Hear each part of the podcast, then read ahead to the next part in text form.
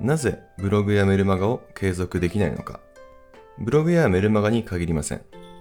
なぜ継続する必要のあることを実行することができないのかそれは優先順位が低いからの一言につきます。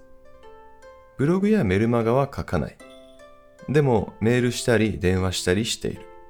いろいろな業務がある中でそれらの仕事をするっていうことは優先順位が高いと思っているからです。けれどブログやメルマガを書く時間はないと言います。要するにブログやメルマガを継続できない理由。それは文章力がないからでもインプットが足りないからでも短い時間で文章を書けないからでもありません。単純に優先順位が低いからです。ブログやメルマガを書く。それよりもメールや電話することを優先にしているっていうことです。優先順位をそのままスライドしてやろうとしているんですね。すると、時間を短くするという選択しかありません。これはきついんですね。長い時間がかかって他の業務に響いたとき、自己嫌悪に陥ってしまいます。そしてつまらなくなってしまいます。最終的にやめてしまいます。悪循環なわけです。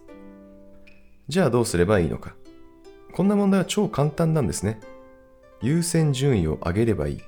これだけです。優先順位を上げれば継続できるようになります。ブログやメルマガを書く。それまで他の業務に取り組んではいけない。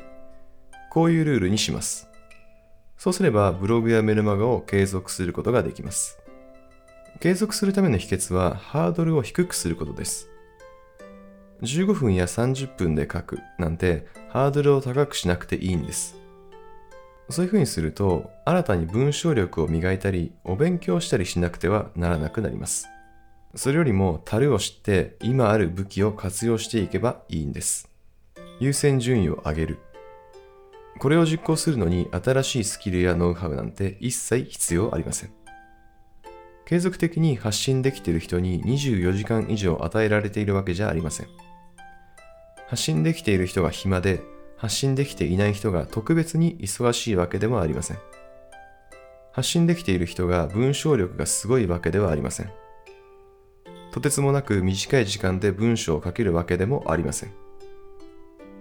違いはただ一つです。優先順位が違うだけ。